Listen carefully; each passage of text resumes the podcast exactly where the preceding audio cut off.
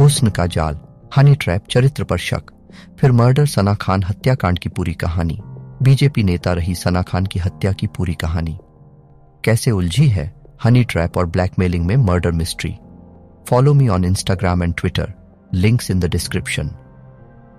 Sanna का कत्ल हुए करीब 20 दिनों का वक्त गुजर चुका है और इस सिलसिले में रिपोर्ट लिखवाए हुए करीब 18 दिन गुजर चुके हैं।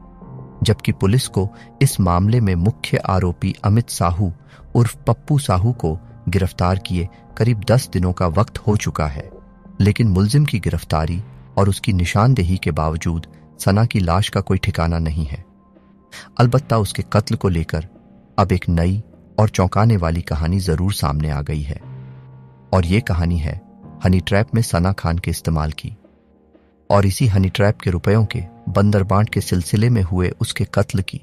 लेकिन इससे पहले कि हनी ट्रैप के ज़रिए लाखों रुपये की वसूली के इस खेल और इसी खेल में गई सना की जान की पूरी कहानी आपको तफसील से सुनाए। आइए सबसे पहले जान लेते हैं कि नागपुर पुलिस के डीसीपी राहुल मदने ने आखिर इस घटना को लेकर क्या अभी नया अपडेट दिया है।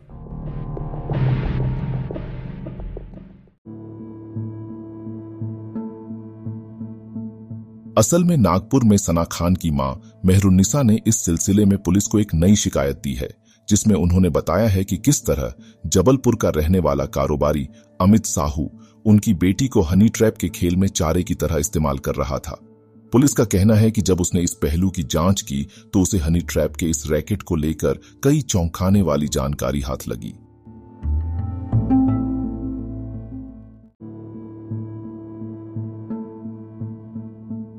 पुलिस को पता चला कि साहू के इशारे पर सनाकर नागपुर, जबलपुर और सिवनी समेत आसपास के इलाके में बड़े और प्रभावशाली लोगों के पास जाया करती थी। जहाँ इन अमीर और प्रभावशाली लोगों से रिश्ते बनाने के दौरान सना और साहू उन अंतरंग पलों की तस्वीरें चुपके से अपने मोबाइल फ़ोन और दूसरे डिवाइसेस में कैद कर लिया करते थे, जिसके बाद इन लोगों को ऐसी तस्वीरों और वीडियोस के सहारे ब्लैकमेल किया जाता था। पुलिस की माँ ने तो शुरुआती पूछताछ में अमित साहू ने हनी ट्रैप रैकेट चलाने और इसमें सना खान का इस्तेमाल एक मोहरे की तरह करने की बात कबूल कर ली है।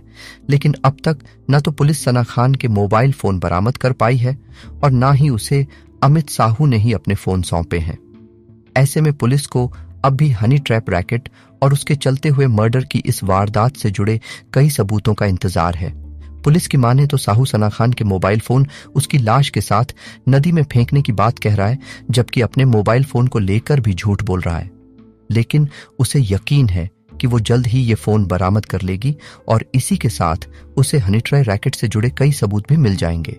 पुलिस को इस सिलसिले में कुछ वीडियोस, फ़ोटोज़ और चैट हाथ लगने की उम्मीद है जिससे ये पता चल सकेगा कि इस रैकेट ने हाल के दिनों में किन किन लोगों को अपने जाल में फंसाया था और रैकेट में अमित साहू सन्ना खान और उनके बाकी साथियों की क्या भूमिका थी?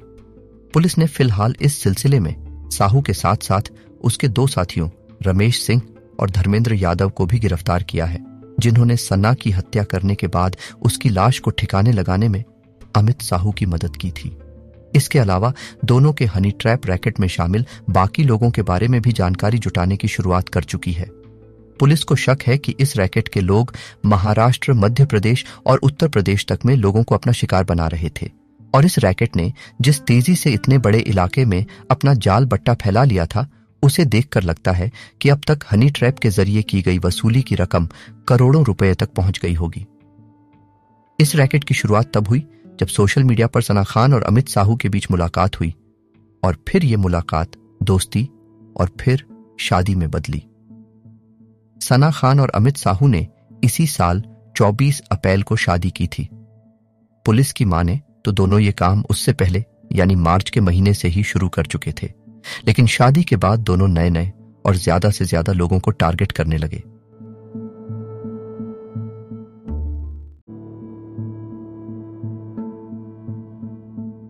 हालाँकि, अजीब बात यह है कि इतना सब कुछ होने के बाद अमित साहू को सना खान के चरित्र पर शक था। और इस बात को लेकर उसकी कई बार सना से लड़ाई भी हुई थी। जाँच में यह भी सामने आया है कि सना ने साहू को कारोबार के लिए लाखों रुपए भी दे रखे थे, लेकिन साहू ना तो वो रुपए वापस लौटा रहा था और ना ही अपने कारोबार के बारे में उसे कोई जानकारी ही दी दे रहा था। ऐसे में दोनों रुपए पैसों को लेकर भी आपस में लड़ रहे थे। पुलिस को पता चला है कि अमित साहू ने जबलपुर शहर के पौष इलाके राजुल टाउनशिप में खास तौर पर इन्हीं साजिशों के लिए एक मकान किराए पर ले रखा था और यहीं से अपने काले कारोबार चलाया करता था। पहली अगस्त को जबलपुर के इसी मकान में सना खान के साथ हुई तीखी नोकझोंक के बाद अमित साहू ने सना के सिर पर भारी चीज़ से वार कर उसकी जान ले ली थी।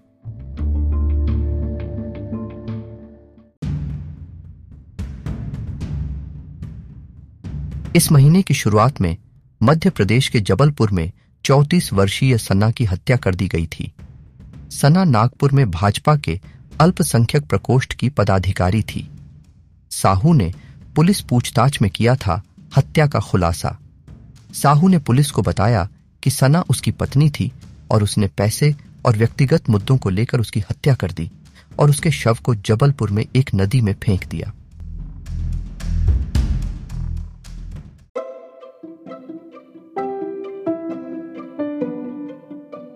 नमस्ते दोस्तों, मैं आपसे एक छोटा सा अनुरोध करना चाहूँगा। जैसा कि आप जानते हैं, भारत में स्पॉटिफाई का मोनेटाइजेशन नहीं होता है। मैं लगभग हर दिन आपके लिए कोई ना कोई कंटेंट लाता हूँ। आप लोग पसंद भी करते हैं। शुरू में मैंने ऐसे ही कैजुअली किया था, लेकिन आप लोगों के रिस्पॉन्स को देखकर मैं म्यूज़िक या पॉडकास्ट अपलोड करता रहता हूँ।